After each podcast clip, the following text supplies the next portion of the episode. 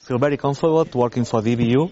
I really I'm aligned with the, the, things that uh, DBU are uh, doing at the federation. We we really have a, a good players with a very high uh, with a very high level, and also the players who are coming, they really have a great football. This is uh, really great for uh, the work that all the clubs have been doing all the last years because uh, I, can see that is is working, and I'm really pleased that they can deliver very good players to the national teams. That is why me and Stefan we we agreed with the federation to continue. Uh, every time uh, more and more players from Danish football they are reaching uh, better leagues, and I can really feel it that uh, that they are really good and they can go about uh, go abroad and have success there.